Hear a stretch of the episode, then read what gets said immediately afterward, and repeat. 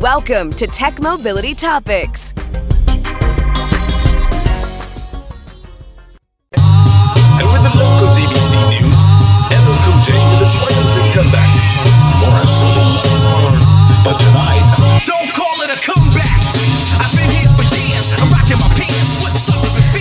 As LL Cool J said, don't call it a comeback. I've been here for years, and so goes the midsize pickup truck market. From almost dying out over 10 years ago, it's come roaring back in style with plenty of choices for consumers. This is Topic C. According to the Detroit Bureau, they say that this is going to be a big year for midsize pickup fans, with the yet the best is yet to come. Now, I remember, even before you get back to mid-size pickups, I remember the compact pickup craze of the 80s and early 90s. Uh, they were priced right, they were bulletproof, and everybody seemed to own one. Then came the mid-size pickup trucks for somebody who didn't want a full-size pickup and needed something more than a compact pickup. These were awesome, and everybody seemed to have one. And then came the early 2000s, and little bit by little bit, they dropped by the wayside. But then again, so did the compact pickups because you can't buy a compact pickup today hardly. So, you know, they went away. And even though GM had come out with the Chevy uh, Colorado and GMC Canyon in 2005, they only lasted one generation. When they got to about 2012, they were done. But they were only done for a few years, and GM brought them back. Still built at one plant in Wentzville, Missouri, these vehicles came on and went after the number one seller in the market. And I think it was more of a last man standing, and that was uh, that model from the Toyota, the Toyota Tacoma.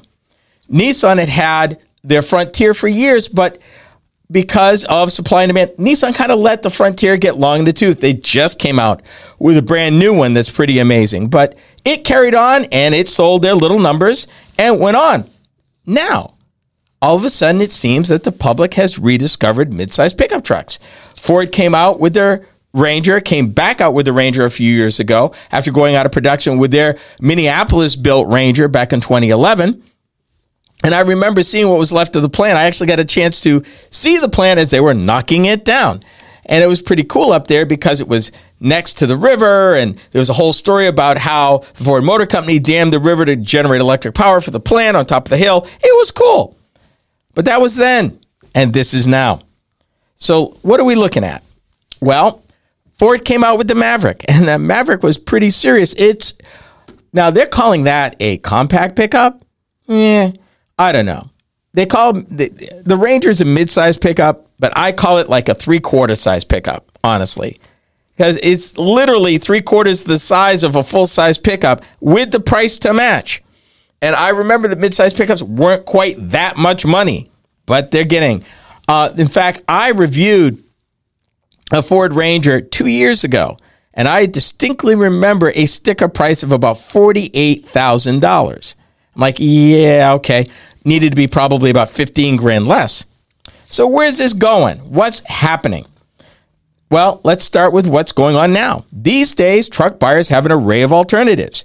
And with a number of entries getting major makeovers, starting with the 2023 Chevy Colorado uh, and, the, and with GMC, Ford, and Toyota, following suit real soon with next generation vehicles. And they expect that to even push that out further. The Ford Ranger, which they rushed to market as an export truck that they modified to meet American tastes, they're coming out with another ground up for American market Ranger here pretty soon. And then Toyota's not standing still. They're coming out with their next generation Tacoma. Well, what happened? In the last 10 years, really, or actually, I should say, in the from about 2000, 2000 about 2010, the mid-size pickups, the full-size pickups got close in price. The automakers figured out that the full-size pickups were more profitable and started putting the majority of their investment in those. They got more popular. As a result, the mid-size ones not so much. And what are we talking about in in volume? Well, you're looking at if you're looking at the big 3 in terms of full-size pickups. you're talking about in 2019 combined, they sold almost two and a half million of them. By comparison, you're looking at by 2019 just a fraction of that for midsize pickups, which was a little over 625,000 of them. But that's been growing. Three years prior to that, it was roughly 450,000. And they expecting this to continue to grow. No, it's not going to equal what they sell in full size pickup trucks. They're not going to be suddenly selling millions of these. But it is going to grow steadily to the point where in the next few years, they're expecting sales of maybe a little over 700,000 of them. So you're probably a third of what you can, a third of what full size trucks are. But there's a little something for everybody. But there's a footnote in this. You may see the rise again of the compact pickup truck. Hyundai's uh, Santa Cruz, for example. Ford is rumoring when they bring out the new Ranger that they may bring out something smaller than the Maverick. Certainly something on the table. And I think it would be encouraged by what they saw in Maverick sales. I reviewed the Maverick now at least two years ago. And they were sold out of the thing. And it was brilliant because the price point was right. You can get a hybrid Ford Maverick, at least price wise, for ni- just a shade under 20 grand, and it wasn't stripped. I mean, it wasn't laden, but it wasn't stripped. It was a very nice package and very solidly built. And I remember going down the road uh, in Nashville, down a highway, doing about 80, watching my fuel economy actually go up, which was the coolest thing I ever saw in the hybrid. If you went for the gasoline version of the Maverick, you could tow upwards of 3,500 pounds. That's not shabby for something a size smaller than the Ranger. Although I will tell you this, you can get a Mazda CX-30 that will pull a 3,500 pounds too. And that's an SUV, which was also pretty cool. But I think what we're seeing, even as the automakers rush to come out with EVs of all kinds, EV pickups are going to hit the market, all sorts of things. I think what we're seeing is a renaissance of both mid-size pickups and maybe even what we used to call compact pickups. I think that's what you're going to see. And EVs may actually promote that because we talked earlier in the program about the ability of EVs to, you know, with being computerized and robot built, price coming down.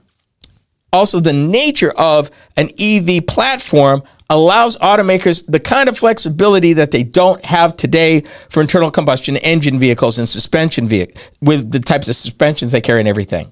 I think what you're going to see in the next five to 10 years, not only will you see a uh, uh, renaissance of midsize pickup trucks coming from all over the place, but I think you're also going to see a renaissance or a rebirth of the compact pickup truck or something like that.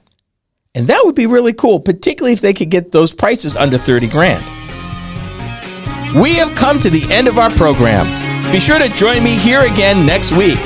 This has been the Tech Mobility Show. The Tech Mobility Show is a copywritten production of Tech Mobility Productions Incorporated. Any rebroadcast, retransmission, or any other use is prohibited without the written consent of Tech Mobility Productions Incorporated.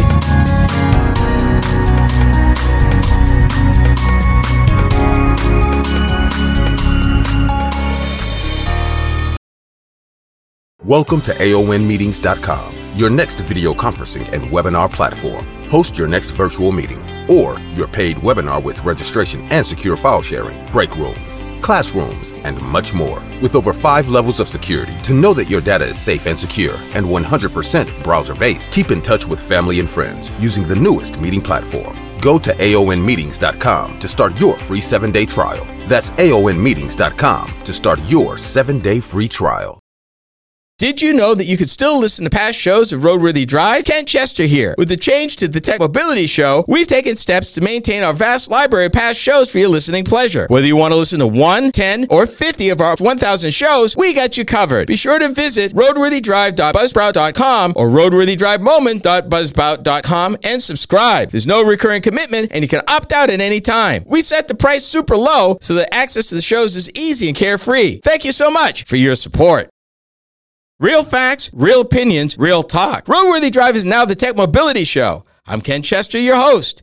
Every week, I delve into the current trends and topics that impact you when it comes to mobility and technology. Things are changing fast, and I cover these topics in a way that's easy to understand. By tuning into the Tech Mobility Show, you can keep informed about the latest happenings with self driving vehicles, auto finance, electric airplanes, and more. That's the Tech Mobility Show, heard each week on this very fine radio station. These days, everybody wants to be social, and we're no exception. Hi, I'm Ken Chester, host of the Tech Mobility Show. We get to share additional content that you won't find on the show Facebook, Instagram, Twitter, and even TikTok. Yeah, we're there. You can find us at Tech Mobility Pod on Twitter and at the Tech Mobility Show everywhere else. Check us out and be sure to follow us.